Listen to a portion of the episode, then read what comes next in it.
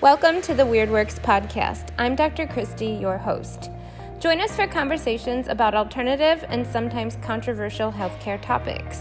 This podcast will provide the evidence that you need in order to make informed decisions about your health, to empower you with the facts that you need to advocate for your health, and to encourage you that there is hope your body heals.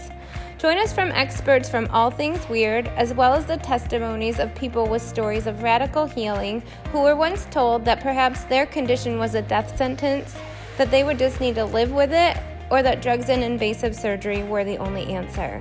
Let's get into agreement that if there is something natural and non-invasive that could be helpful, that it could be your first option rather than your last resort. Hey everybody, it's Doctor Christy and Doctor Christine.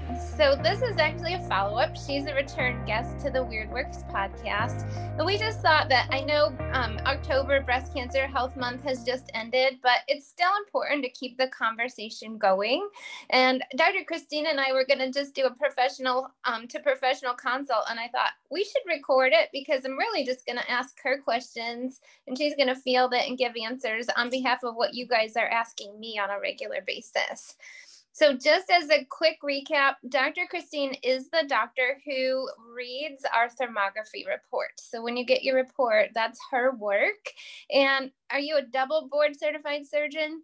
I am, yeah. So I'm board certified in general surgery as well as plastic surgery, and worked as a plastic surgeon for about twelve years. And, um, you know, I had a special interest in breast cancer patients. So I did a lot of breast reconstruction. And then I was just noticing that my patients were getting younger and younger and younger. And finally, I was operating on women in their twenties for breast cancer. And I just thought, man, something is wrong with this. So that's when I went through the medical research to see what, if anything, women could do. That was probably twenty-five years ago. And it was kind of before we had any kind of conversation in our culture about natural health.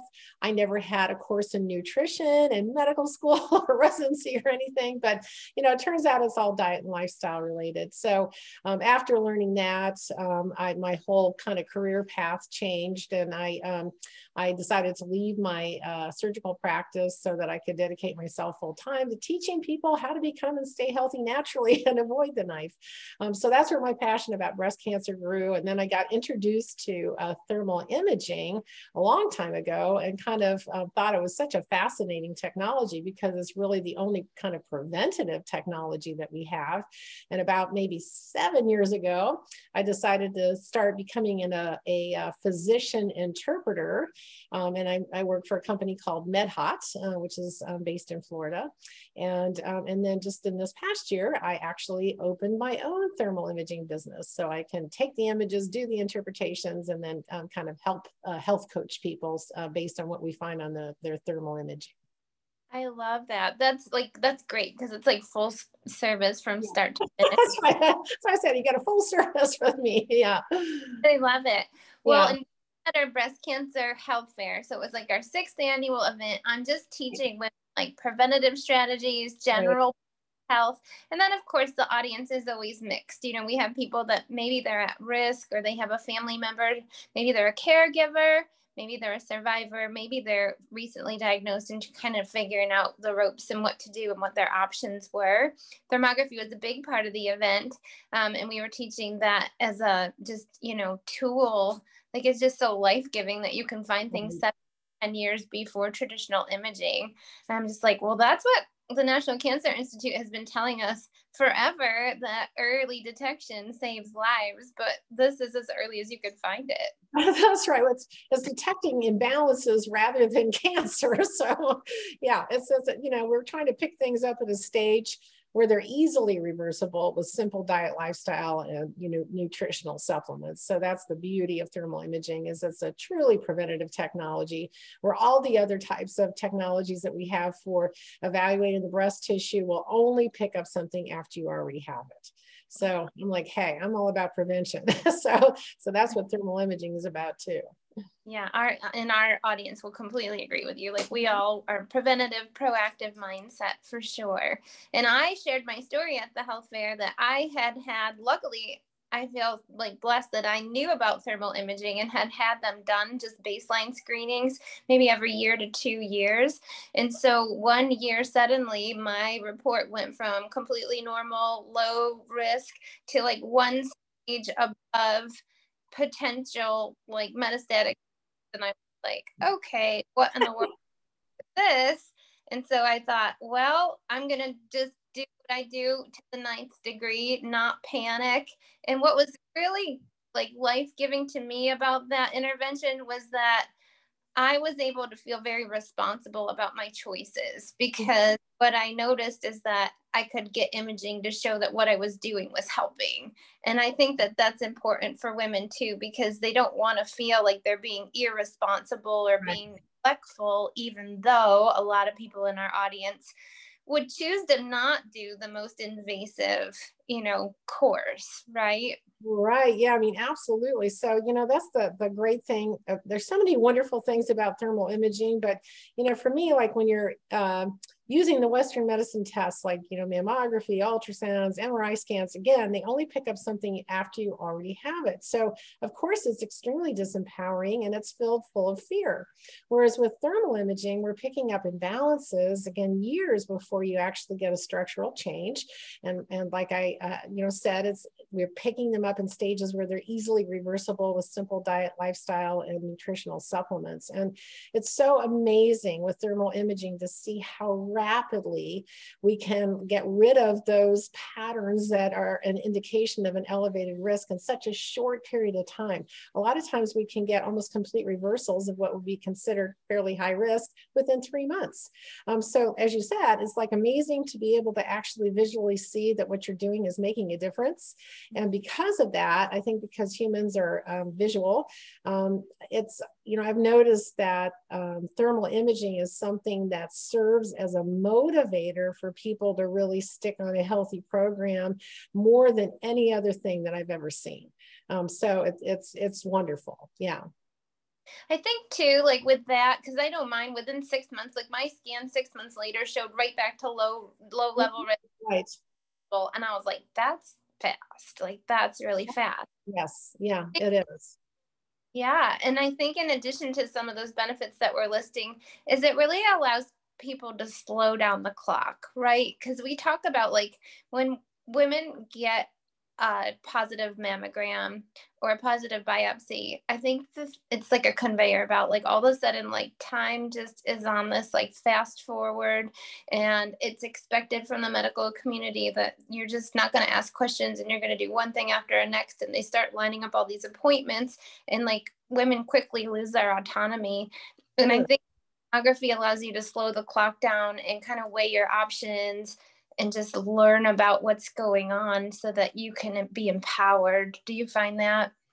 Well, there, I mean, there's a couple different scenarios with that, I'd say. So thermal imaging, if we're picking up things, you know, before you have the disease, then, then that's, you know, of most benefit. Um, if somebody actually does have breast cancer, um, thermal imaging is something that can be very useful in kind of um, giving us a indication of what the outcomes, you know, will be. So for instance, if we see that um, there's a lot of vascularity and things look really hot, that's usually an indication that there's a lot of blood flow there and it's a more aggressive tumor.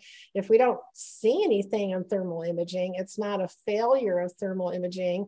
Um, it actually tells us that the tumor doesn't have much of a blood supply and that's very slow growing and that the outcomes are going to be great. And I've seen that pretty much one hundred percent, you know, when we know somebody who has breast cancer and then we get uh, thermal uh, imaging that doesn't show anything. So again, um, it's re- that's an important distinction, I think, because, um, you know, in the criticisms of thermal imaging, you know, I've heard, well, you know, it misses, you know, breast cancers, but, you know, the thing is, is that we don't want to use thermal imaging to mine for breast cancer. We want to use it as a preventative tool again. So we want to be able to monitor your physiological changes over time. And what that means is you need to get regular thermal imaging. So it may be once every six months or once every year, depending on what your findings are on the, on the thermal imaging. But it's important to do it regularly, because then that allows us to kind of monitor your dynamic changes in your metabolism and your physiology over time. And the moment we see something, we can jump right on it, you know, and again, at a stage where it's easily reversible. And yeah. that's really empowering. Uh, it is. And that's important. I mean, it's like just a scary topic in general. I think that, you know, just fear of that really carries a lot of emotional baggage with it as well. Sure. And so like more hope and the more empowerment that you can provide, the better. Right.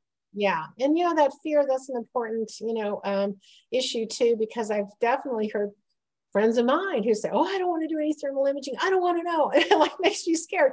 But I, I you know, have to emphasize, it's like, okay, it's not like a Western test where we're looking for something and, and you're, you've either got cancer or you don't, you know, it's, it's that we're looking for, you know, those early imbalances and giving, you know, completely empowering you to have control over your health and, and uh, being able to prevent, you know, serious diseases.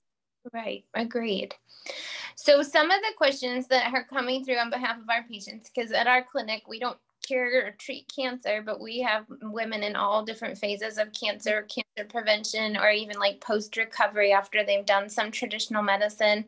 And what I, I do have a high number of women with breast cancer right now, so we can hmm. chat the causes of that and what's going on. Um, right. But you know, I think immediately they want to know that they're being responsible. Mm-hmm. And I don't think they necessarily know who to turn to. So I know I always reach out to you and I'm like, scenario, and you've been awesome as a resource. And like, you've even connected directly with the patients, which we super appreciate, because I'm always trying to make sure that we have a medical expert on our team alongside of all the beautiful diet and lifestyle and detoxification that we can work on, and supplementation and antioxidants and on and on and on. But, you know, we're not medical physicians. And so um, do you want to maybe just go through like, How, wh- what is your guidance to women? Is it always, you know, surgery, biopsy, chemo, radiation? How do you make the distinction to tell a woman when they can slow down the clock, when they can try natural measures, jump to, you know, the natural conveyor belt kind of thing we're saying? Mm-hmm. Want to talk about that? Sure. Okay. So, um, so first of all, if a woman is diagnosed with breast cancer, um, you know, breast cancers, there's many different types, you know, so it's not just one thing. And then there's all these different stages, you know, that they can be in too. So um, the decision about what type of conventional treatment that you need to have is based on the stage, the type, your receptor status, I mean, all these kinds of things. So, so there's a lot of Uh, variables that go into det- determining like what's the best course of action for you. So it's very individual, you know, it's not like there's some, you know, cookbook, you know, thing with it. Um, so the one thing that I think is really important to kind of emphasize is that when you have a breast cancer, we know that um, if it's something that you can actually feel, you know, it's been there for many, many years. I mean, usually it's been there for about seven, eight years, if it's at least a centimeter in size. So a lot of women are going to feel the pressure from their doctors, you know, to do something with it immediately. And so they just kind of like feel pushed into the system like that. And so the important thing to understand is, again, it's been there for a long time. It's not an emergency. You have plenty of time just to take your time, take a breath, you know, and investigate all the different kind of uh, venues and, and treatment courses that they've recommended, you know, for you.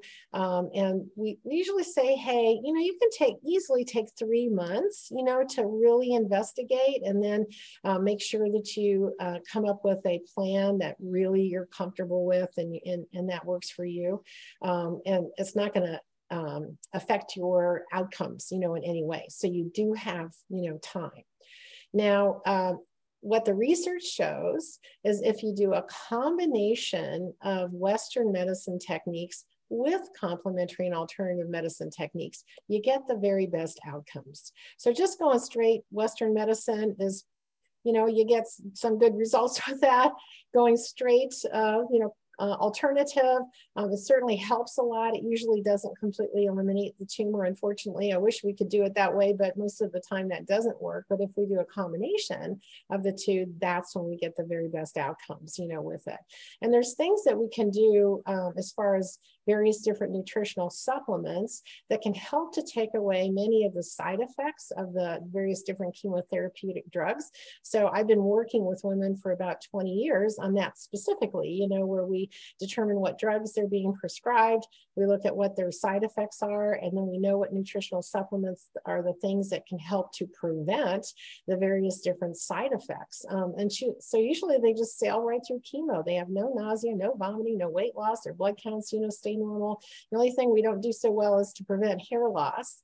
But other than that, um, usually people can sail right through. So that's like super important, you know, for people to know, because they have such a dreaded um, concept of what happens with chemo, but it doesn't have to be that way. Um, and then in addition to that, when your doctors are telling you the statistics, you know, so this is a, this is a difficult thing where they're going to look at the statistics of, you know, your tumor, its size, what your, you know, receptors are and everything. And they'll say, well, if you do, you know, this, this, this, this is what your chances of survival are. And again, I love to emphasize to women that when the doctors are giving those statistics, that they're actually talking about all the women that are involved in all the different studies, who the vast majority of them had absolutely no coaching on diet and lifestyle um, or nutritional supplements. Once you start adding those things in, you have an astronomical improved statistical outcome.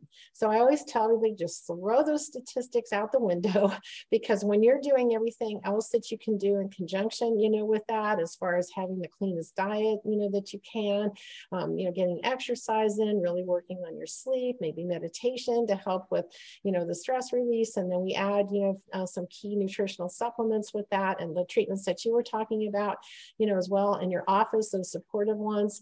Well, then, you know, your, your chances of survival are just massively improved. So, um, you know, that's another thing for, for that I think is extremely important for people to be aware of, is just like, don't take those stats, you know, that the doctors give to you at face value. It's like, know that you can influence your risk tremendously um, by the, by your diet, lifestyle, and then uh, the key nutritional supplements. Yeah, I love that. Well, and I, it, so this is another thing. So what can you empower women with that are listening? They, you know, often they'll go and they'll, you know, they go in strong and they try to advocate for themselves and the, off the get-go, and they tell that their doctor and oncologist and the whole team, but I'm going to be doing these alternative therapies, uh-huh. you know, side of it, I'm going to be taking supplements and herbs and so on. And they tell them, oh, you can't, like, those things are going to interfere with the chemotherapy uh-huh. and make it effective. Well, they always say that, and it does make me really mad, because generally speaking, it's not true. Um, and um, so there's various different things that you can do. So there are people that are professional patient advocates is, is the name of them, um, their profession. And so they can help Um, you as far as helping coach you. I kind of serve that way, you know, too, but um, this is somebody that can really help you and talk with your doctors too. Um, if you have, you know, difficulty talking with your doctors and advocating for yourself. Um, the other thing that I recommend is that there are integrative or more holistic um, oncologists. And so if you can find someone like that to work with, that's who you want to work with. Um, they aren't as common, you know, as the, as kind of the standard Western trained ones. And if you're in an area where you really can't get somebody that's more integrative, um, then um, I tell them not to tell their doctors what they're doing, so they can just make their life easier, you know, yeah. do what they're doing, but it's like, there's no reason to be telling people that aren't going to be open to it. Um, so I, I just, you know, that's what I tell them to do. Yeah. We'll be right back after this message.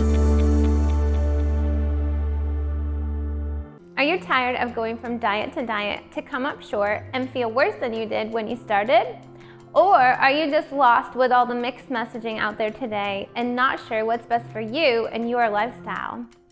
Maybe you were told that you had to live with your symptoms and accept feeling less than your typical vibrant self. Well, I'm here to tell you the truth.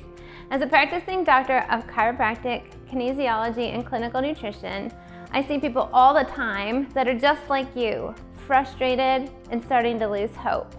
But I do want you to know that you do not have to give up on the you that you know you could be. There is a way to truly achieve optimal health and also to live your life. I want to share with you how by doing some small, doable adjustments and taking on a new approach to enjoyable and non-restrictive eating, we can help you start feeling better and begin to see changes in your waistline and start releasing weight in as little as fourteen days. I've used this analogy before. I'm like, there is no way that whole food supplementation and diet and herbs are going to interfere with chemotherapy. I say that is like me stepping out in front of a freight train with my little hand trying to stop it. Like, those drugs are powerful. Like, they're going to do what they're supposed to do, right? Right. Yeah, I mean, they do. And there, I mean, probably one of the biggest questions that there was, was about taking and, and antioxidants at the same time. So there was a study that was done years ago that showed that there were vitamin C receptors on tumor cells that they saw like in a petri dish. Yeah. And they're like, oh, you shouldn't take any antioxidants because, you know, there's vitamin C receptors on the, on the tumor cells. And it's like, wait a minute. It's a whole different thing when you have a whole being and you have the tumor in the person and, um, and how the behaviors, you know, of things, you know, are. And so there was um, huge amounts of research that were done looking at um, doing very potent antioxidants in addition to doing chemotherapy and radiation. And the conclusion was it does not interfere with the effectiveness of chemo or radiation. In fact, it seems to be beneficial, you know, for it. So it helps to protect against the organ damage, you know, that it can cause. And, and the statistically, the outcomes are a little bit improved. Um, so that one makes me crazy, you know, when they talk about that. But there's so many kind of misunderstandings of various different things where they, you know, are telling um, their patients really, you know, really bad advice. Um, but most of it, you know, is kind of misunderstandings. But like you said, a super healthy diet is packed full of antioxidants and anti-inflammatories and, you know, as much fresh, you know, vegetables and whole foods that you can possibly have. And, and uh, we, we definitely know that those things are incredibly important and for good outcomes. Absolutely. So do you mind if I go through like some of the, like if it's triple negative, estrogen positive, progesterone, all that, just to kind of talk about what is the best outcome, worst outcome, what's the most aggressive, least aggressive, maybe if you can talk about like. Uh-huh. So there's, um, there's some receptors, um, like hormone receptors that will be on the um, membranes of the tumor cells. And so when you have a biopsy done, they take that tissue and they send it to the pathologist and they do some special staining on there to determine what your receptors are. So kind of the key ones that we look for is, does it respond to estrogen, progesterone? Um, and then there's also um, um, a gene that's called H E R, H E R two, the, the uh, number two, new, N E U. And that um, particular one, if it stains positive for that, um, that is considered more aggressive. If you are estrogen and progesterone positive, that's the best kind of receptor status because it allows us many different kinds of pathways of, um, of uh, suppressing the tumor growth. Um, if you are estrogen and progesterone negative and H E R two new negative, that's called a triple negative cancer. Usually that happens in younger uh, people, and that's considered more aggressive. Because it's not responding to estrogen or progesterone, then it kind of decreases the number of kind of pathways that we have for, for de- decreasing tumor growth. If you're H E R two new positive, kind of a cool thing that happened with that is that although it, it, it kind of classically is considered a more aggressive tumor, um, there is what we call a targeted therapy for H E R two new. So in other words, when we use chemotherapy, um, those are generally not targeted therapies because they're, they're just kind of like a, having an effect on your whole system. Uh, but H E R two new, there's a, there's a uh, medication called Herceptin, which specifically binds onto the H E R two new gene. So it doesn't cause a kind of a whole systemic global, you know, side effects to it. There are some side effects, but they're minimal compared to what we have with normal, you know, chemotherapy, but it's specifically targeting, you know, that particular gene that's overexpressing. And so um, what they find is that because it's so effective with that, we actually get better outcomes uh, because we can use Herceptin. And then in addition to that, so this is just like a great example of about how combining Western with uh, complementary and alternative medicine is so powerful. So there's certain natural um, um, substances. So for instance, uh, evening primrose oil, um, that will, evening primrose oil and olive oil, both will um, hook onto the H E R two new gene. And so they both cause the Herceptin to have a massively increased killing effect, uh, particularly evening primrose oil. So it's like a forty times improved killing effect of the, of the um, tumor cells when you combine evening primrose oil with Herceptin. So we just have such effective treatments, you know, with that particular um, type of, of tumor that, um, like I said, it used to be, you know, kind of feared because it was more aggressive, but because our treatment is so effective, then it's not, you know, as feared. Awesome. I love it. That was a great rundown of it, because I think women get all these testing because that's what they're told to do. And then they get all this data and they don't really, it doesn't really, it kind of more par- paralyzes them than enables them to make decisions. Right. Yeah. Uh-huh. Yeah. Yeah. Okay. So now that we know that, do you want to go to what the different stages mean? Sure. So um, they usually tell you stage one, stage two, stage three, stage four.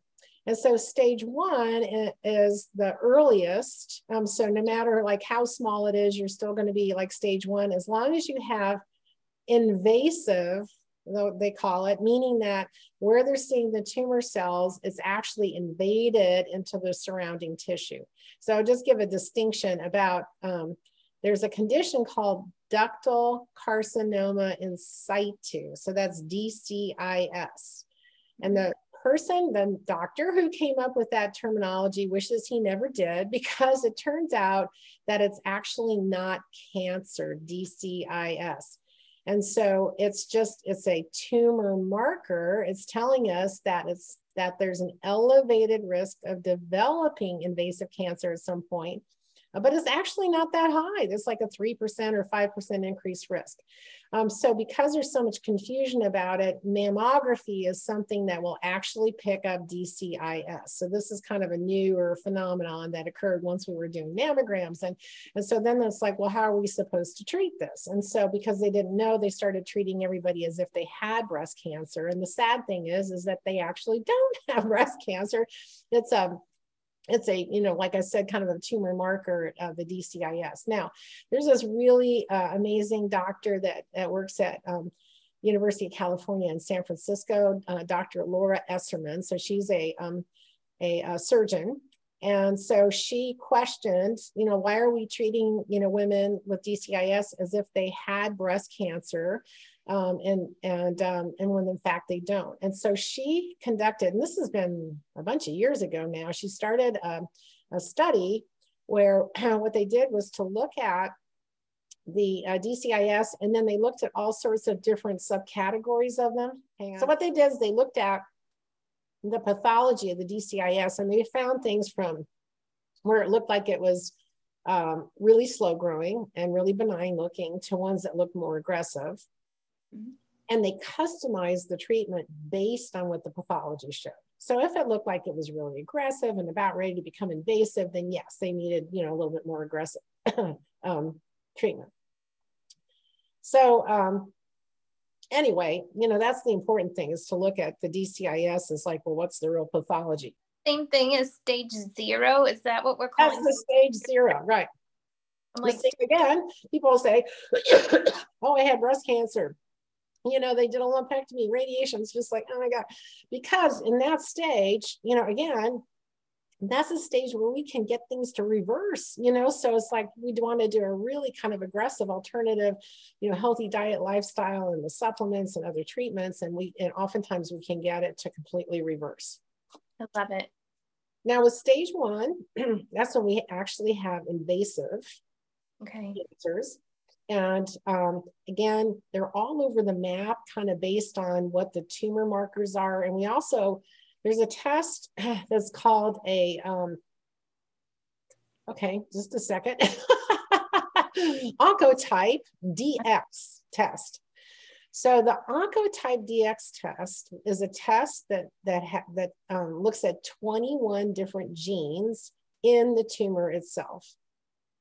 And it's extremely accurate at determining um, what the um, level or risk of recurrence would be. Right. So the numbers go from like zero to thirty. If it's like fourteen or below, that's super low. And the risk of, re of um, it, um, recurring is extremely low. In the mid kind of section of it, then it's, um, you know, we kind of look at different factors about what's the best way to treat it. And if it's in the higher, you know, part of it, then usually they want to treat you with some chemotherapy because it's got a high risk of recurring. They will only run that test if it is an estrogen positive tumor and it hasn't metastasized, you know, to the lymph nodes or any place else. So it has to be a stage one or two. And it has to be estrogen positive for that test to occur. Now, can you request it? Can you request that test? Or yes, is there no validity? Yes. Yeah, I tell every, I tell everybody to request that test. More and more uh, places are doing it. It used to be really hit and miss, and now it's much more of a common, you know, thing. It's, I mean, it's been around for a very long time. So, I mean, I don't know, ten, fifteen years, maybe longer. Mm-hmm. um, So then a stage two disease, um, is, it's all about the measurements or the size, you know, of the tumor. So we want to, if we have really small ones, if that's stage one, if it's, you know, more than two centimeters, then it would go into a stage two. At stage three, there's metastasis to the lymph nodes. And at stage four, it's metastasized other areas. So it might be, you know, bone or, you know, things like that. Right. Yeah. Got it. So then I would assume it's in order to take advantage of these tests and the typing to know outcomes and treatment options, I would assume a biopsy is required. Oh, yes, absolutely. Otherwise, we don't know what we're dealing with. You know, you have no idea. So you just have to. So that's another, you know, big area. That's controversial. Yeah. Where people say, oh, if I have a needle biopsy, it's going to cause my tumor to spread. Well, if, if that were true, then every single tumor that had ever been biopsied, which is like ninety-nine percent of them, is going to have metastasized. And that's not, you know, what happens at all. I mean, most of them we catch early and they're stage one and the outcomes are, you know, excellent. Um, so there was, you know, a lot of controversy about this. So there's been studies done. And so what they did determine was that when you stick a needle in it, sometimes, gosh darn it, they could find that, um, there were some little isolated tumor cells along the track of where the tumor or the, the needle went in. Okay. The thing is, is that if you have that tumor, usually they're going to take that area out, you know, when you have the lumpectomy done. The other thing is, is that a tumor is constantly shedding tumor cells into your lymphatics and blood system. We just, we know that. I mean, by definition, you know, it's systemic, doesn't matter how Uh, early stage it is, we're just constantly shedding tumor cells, you know, out. So your body's immune system is able to recognize those individual cells and get rid of them. It's the hard thing when you got a formed, you know, tumor with, you know, trillions of cells. That's when it's harder for your body's immune system to handle it. But those little isolated cells, usually your immune system is, is just handling it. So it's the same kind of concept. I mean, if there's any kind of spread with it, it's like, well, it's just these isolated cells and your body can, you know, can handle it. And we do not see an increased risk of, you know, metastasis or lymph node metastasis after a needle biopsy has, you know, been done, you know, statistically. So I think you just don't have to worry about that. Okay, that's good, because I know some people are trying to find surgeons who will maybe do a lumpectomy or, you know, cut the tumor out, but they're trying to find surgeons who won't, will do that without a biopsy. And what do you say? Right. And then study that tumor in pathology versus a biopsy? You know, it's just, it's a tough one because we want to know ahead of time, you know, like what we're dealing with. Mm-hmm. It's possible. I mean, if it's really small, there would be a possibility of, you know, uh, taking it out. But see, here's another thing that'll happen too, where you don't, you don't know. So sometimes like on mammography or on ultrasound or something, the tumor will look like it's the, the smaller, you know, thing. And it's, there's another type. So most of the tumors are called intraductal, meaning that they start in the ducts of the, of the um, breast. There's another type that's a little less common called lobular carcinoma that starts uh, starts in the kind of the lobules, which are where the milk, you know, uh, areas are. And that one doesn't show up very well on uh, mammography. Um, it's more of a diffuse thing. Um, so if we actually do find it, then, um, you know, trying to figure out actual, what the confines of it uh, are difficult, you know, so once they get in there and maybe they do a lumpectomy, I mean, sometimes they find, oh my gosh, it actually spread out further here and we couldn't even see it because it wasn't forming like a discrete, you know, tumor mass, you know, like that. So um, that's the, you know, the, the difficulties, you know, because you want to be able to plan the right surgery for a person too. Yeah. yeah. And you had given guidance to one of our patients recently. She was trying to do minimally invasive, you know, without as many of the, you know, therapies before or after. And I find that more and more, that's what people are seeking. Mm-hmm. And you, you're a breast surgeon, you knew what it would look like cosmetically after. And you had told her, you know, well, because of the location of this tumor, like you really don't, you won't be happy right. having a because of puckering and all this. And so she did, she's recovering wonderfully right now, which she did have the mastectomy. Okay. Yeah. Because sometimes like if the tumor is close to the nipple, you know, mm-hmm. if you do a lumpectomy in that area, it's going to make your breast look like a donut you know, with a hole in the middle, and then you right. radiate it. It doesn't, you know, it's, it looks awful. So there's no point, you know, in doing that. And you can get much better results with reconstruction. Yeah. Which is something that if somebody's advocating for themselves and trying to call the shots, like they wouldn't necessarily know. Right. They, right. You know? Yeah. We'll be right back after this message. Americans spend thirty-three billion dollars every single year on diets and weight loss products, and yet diets have a ninety-five percent failure rate. These statistics and my eighteen plus years experience as a practicing doctor show me the real dangers of a cookie cutter approach to health, and that truthfully, diets don't work. This is why I created the ninety ten lifestyle, for the people like you and me, busy and not willing to settle for less when it comes to our health and wellness. This program isn't just about feeling fantastic and or losing weight for good, it's a roadmap to upgrading your body and mind from the inside out, while simultaneously suppressing the inflammation and suppressing the guilt that often comes with a high stress, high expectations, and high performance. The number one reason the ninety ten lifestyle is so effective and easy to maintain is that it gives you back your willpower instead of forcing it. Okay, so we talked about the stages and the different markers. We talked about biopsy. Um, so this was interesting. The professional patient advocates are like a naturopathic oncologist. Is there a great like database or resource where people can go to find these types of options in their area? Um, you know, I would just Google it and And see, so that, um, you know, there's people that I used to refer uh, to, and it doesn't matter if they're in your town or not, you know, like the main person I used was in New York and another one in San Francisco. And unfortunately, the one in New York died of pancreatic cancer and, um, oh.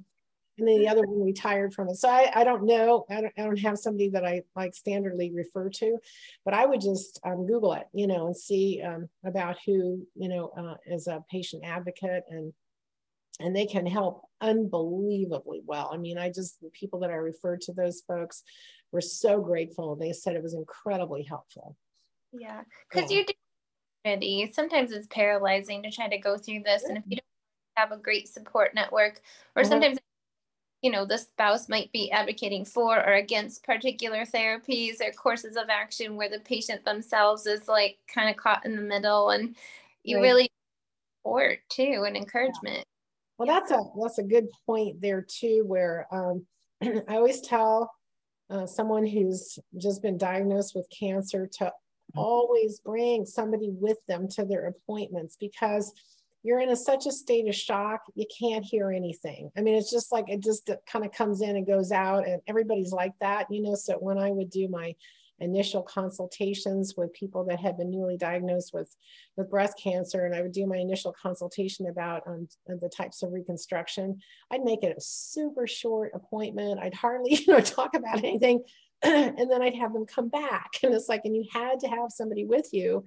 because um, you just can't take it in, you know, so you, you need to have somebody who's not in that state of shock, who can take notes and ask, you know, questions and, you know, yeah. like that and help you. Yeah. That's a good point. Yeah. Okay. Last little note that I wanted you to potentially comment on was there's all sorts of awesome documentaries out there. And I think, you know, mostly our patients that are of faith get their hands on these about people that are considered radical healers that had stage four metastatic cancer. And maybe some had the surgery, you know, had the tumor cut out of them. Maybe some didn't.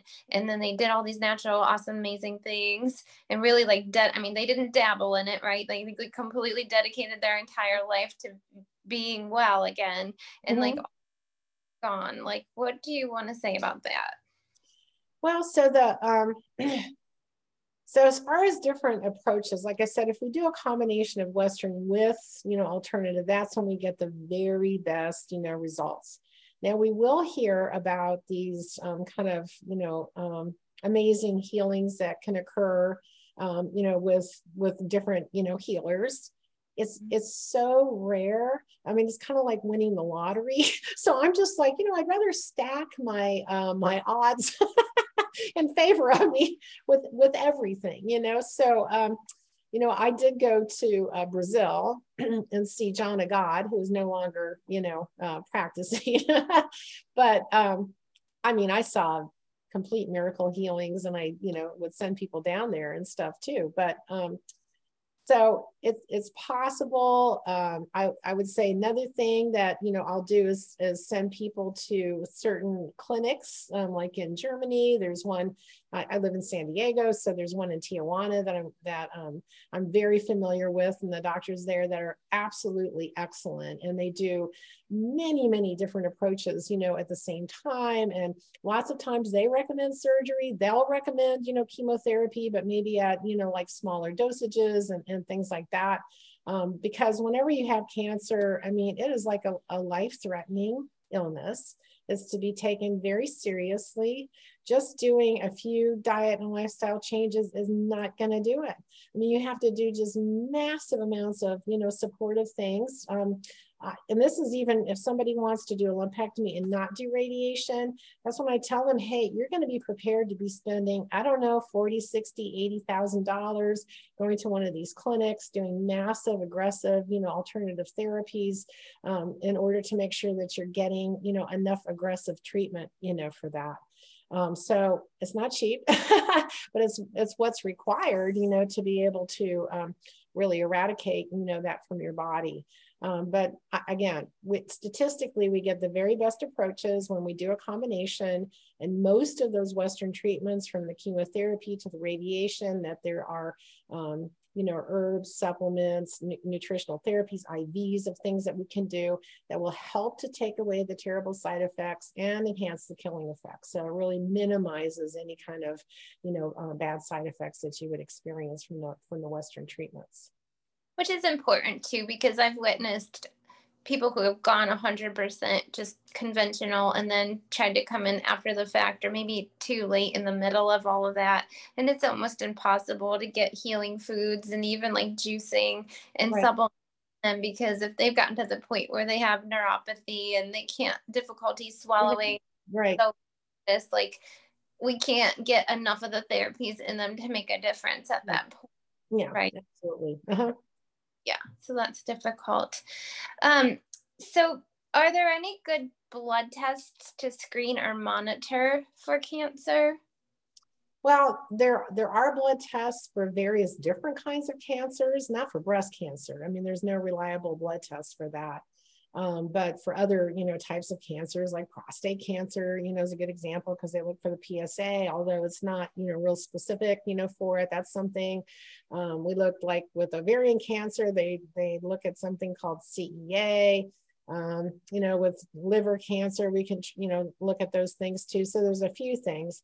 And then there's, um, this is a harder one to get, but they, um, certain labs and more in alternative type clinics and stuff do something called a circulating tumor cell, you know, count. So they can actually take your blood and then kind of isolate the, the tumor cells so they can see how much, you know, of the circulating tumor cells that you have. Okay. And that can be done for breast cancer? Yes. Uh-huh. Is that also a test to monitor? Because then let's talk about like post therapy, like say you're recovering, you had whatever conventional and alternative combinations of treatments, the cancer is on, tests look good, but then you're in a wait and see period. And that also has a whole lot of emotional benefit. Yeah. Yeah. Well, I always say there's no wait and see period because, so, so I wrote a, a book called Waking the Warrior Goddess, and it won a National Book Award for the best book in health, medicine, and nutrition when it came out. So it was anything and everything I could find that had any kind of statistically significant influence, either you need to avoid because um, it increases your risk, or the things you need to favor because it lowers your risk. So there's a massive amount of stuff that you can continually do as far as, like you mentioned, juicing, you can be doing the detoxes, you can be, um, you know, just uh, making sure your lifestyle is, you know, optimized. Um, I, I, again, I'm a huge proponent of doing meditation. Um, so really integrating all of those things into your life. So it's not just a, during the treatments of cancer that you do that, it's like a whole, you know, diet and lifestyle that you will follow for the rest of your life. So you're continually doing those things and taking, you know, uh, nutritional supplements and, and um, so forth. So there's no watching and waiting. It's like a, you know, full on aggressive, you know, your focus on your health, you know, forever, you know, so that um, you help to, and that's going to minimize your, you know, risk of, of getting a recurrence. Yeah. And I love that you said that. Like we, we said earlier, like this isn't something you dabble in. You don't just like start drinking carrot juice, but then keep the standard American diet and all your stressful, yeah. like, you know, maybe hazardous conditions and toxic exposures and all. Like you got to go all in, and yeah. It is life. It is, a, it has to be a forever lifestyle, right? Yeah. I mean, and I, you know, I always coach my patients to my cancer patients. It's like, okay, you know, if you take a fifty thousand foot view on like, why do we get cancer? You know, like, why do we, or why do we have, you know, human illnesses? And so, um, you know, for me, it's like, well, from a spiritual standpoint, it's kind of, it's an opportunity, you know, uh, that's uh, a learning, like really, you know, a learning opportunity. And, and that um, when people, like lots of cancer patients will say, you know, the best thing that ever happened to me was having cancer. And you think, how in the world could they possibly say that? Well, because when you get cancer, it, the opportunity there is for you to do this complete inventory of your life. And you're looking at, you know, do you hate your job? Do you love what you're doing? You know, what about your relationships? I mean, relationships play a huge role in um, the risk of developing breast cancer. In fact, of all the things that we know that, um, you know, uh, kind of are things that promote the growth of breast cancer, the one thing that has more of an effect than anything else, more than diet, more than smoking, more than genetics, are our emotions, and particularly the emotion of feeling loved and supported. If you feel loved and supported, I mean, you could smoke and drink. I always laugh. You can smoke and drink and you'll live to be one hundred years old. If you have toxic relationships in your life, that's the worst stress on the, on the human body. So, you know, I say, hey, you just be ruthless, you know, about who you allow in your life. And the only people you allow in your life are people that are loving and supportive, you know, like that's it. And you surround yourself with those people. And then you look at every aspect. I mean, can you do anything, you know, upgrade your diet? What, how's your exercise? How your, how's your sleep? How's your spiritual life? How, you know, all of that stuff. And then you can say, all right, like, I get it. I get where these things were off. And this is where, you know, I can, um, you know, upgrade or, you know, make a big difference. Um, I also think that doing emotional work is one of the most important things for people to get well, um, because there's always like core emotional issues at the base of, you know, any kind of, you know, disease that we see. And so I oftentimes send people to um, this wonderful, um, uh, she's a psychotherapist, hypnotherapist, counselor. She's in uh, Northern California. Uh, Gail Rayborn is her name, um, but she works by telephone.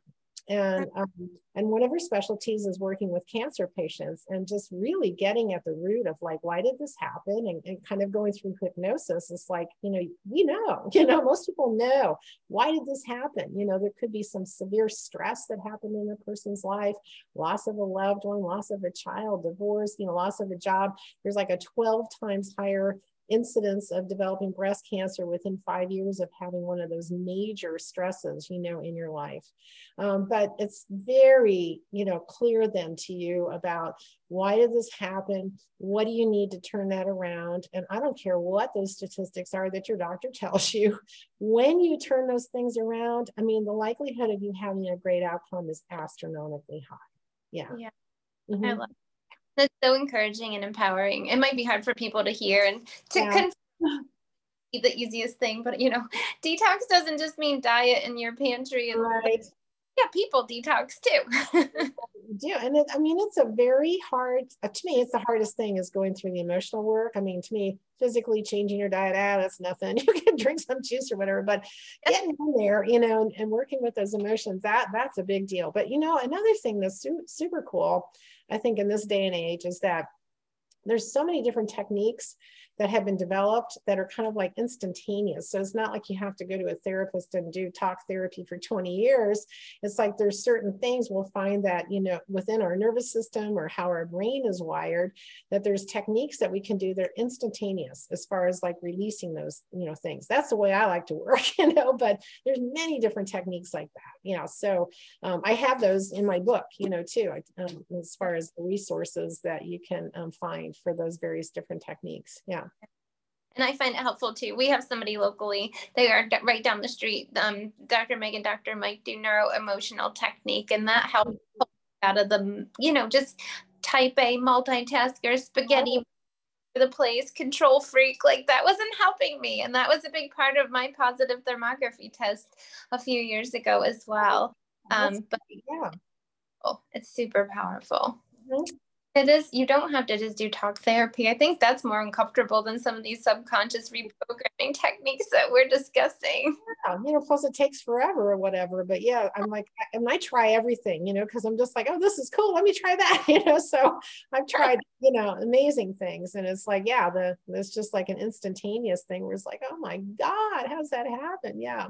Yeah, a lot of people, once they go, they tell us that it's literally like they, within a couple of sessions, were able to accomplish like what years, sometimes decades of talks yes. they couldn't accomplish. I'm like, yeah. That's what we want. You know, we are an instant gratification um, culture, so. No, but you're right. Exactly. Mm-hmm. And that's what I thought, you know, when I first did, I thought, oh my God. This was like five years of therapy packed into one day or something. Yeah. Well, yeah. And this, this is kind of random, not random, but I kept circling this, like this triple negative cancer that has the worst outcomes because of, you know, it's not linked to hormones and it's not linked to genetics.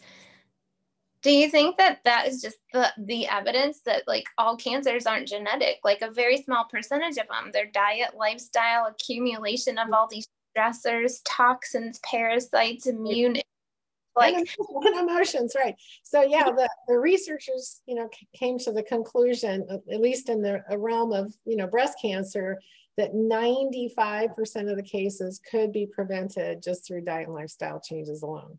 Yeah, so that again, super empowering. I mean, the, our most common cancers are, you know, breast, prostate, colon cancers, and, and all of those cancers are very similar, and all of them respond to, you know, diet and lifestyle uh, measures extremely well. Yeah.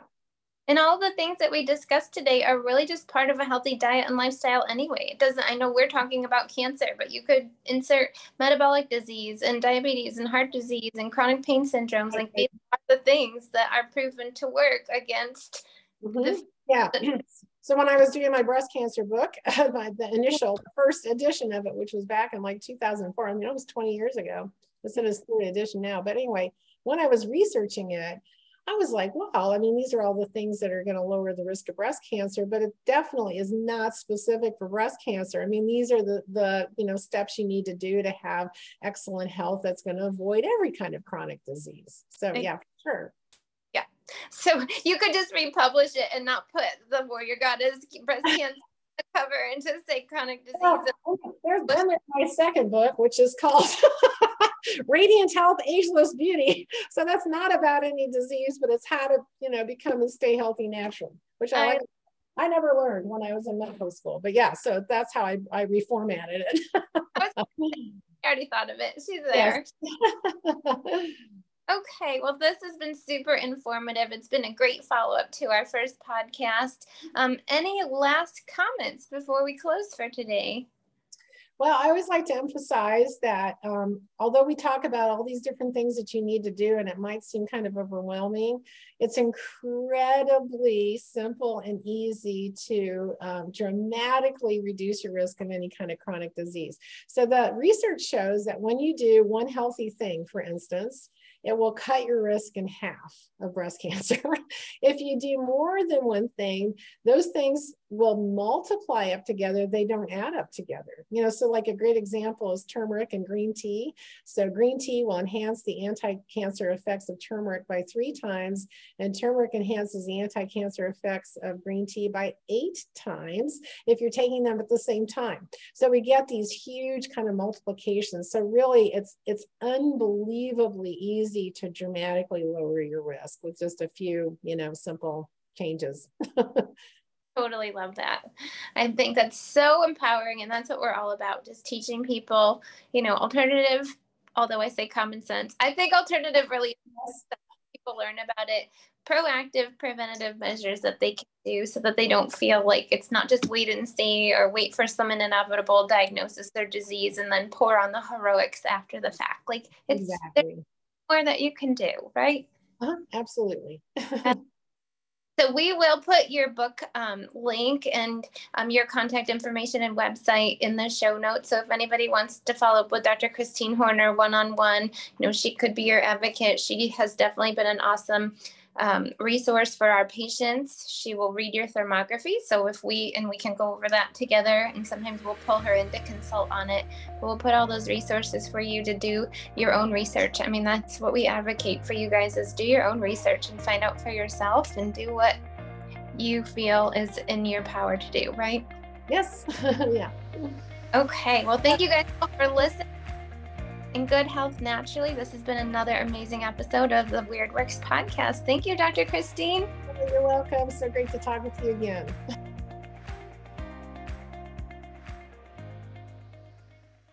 Your health and how you feel on a daily basis directly impact your mental, emotional, and spiritual health. We will help you reprogram your way of thinking and be on a plan that works for your body instead of against it. It is time to rewrite the false belief that health abnormalities are normal and that it just is what it is. You do not have to live with feeling less than one hundred percent. We invite you to take a serious look at how you feel on a day-to-day basis. Is what you're doing working? Do you want to learn how to live a more holistic life that's still enjoyable and fun? The ninety ten lifestyle can be the bridge from subpar results to the vibrant and abundant lifestyle that you've been looking for. So click the link by this video so you can get started today.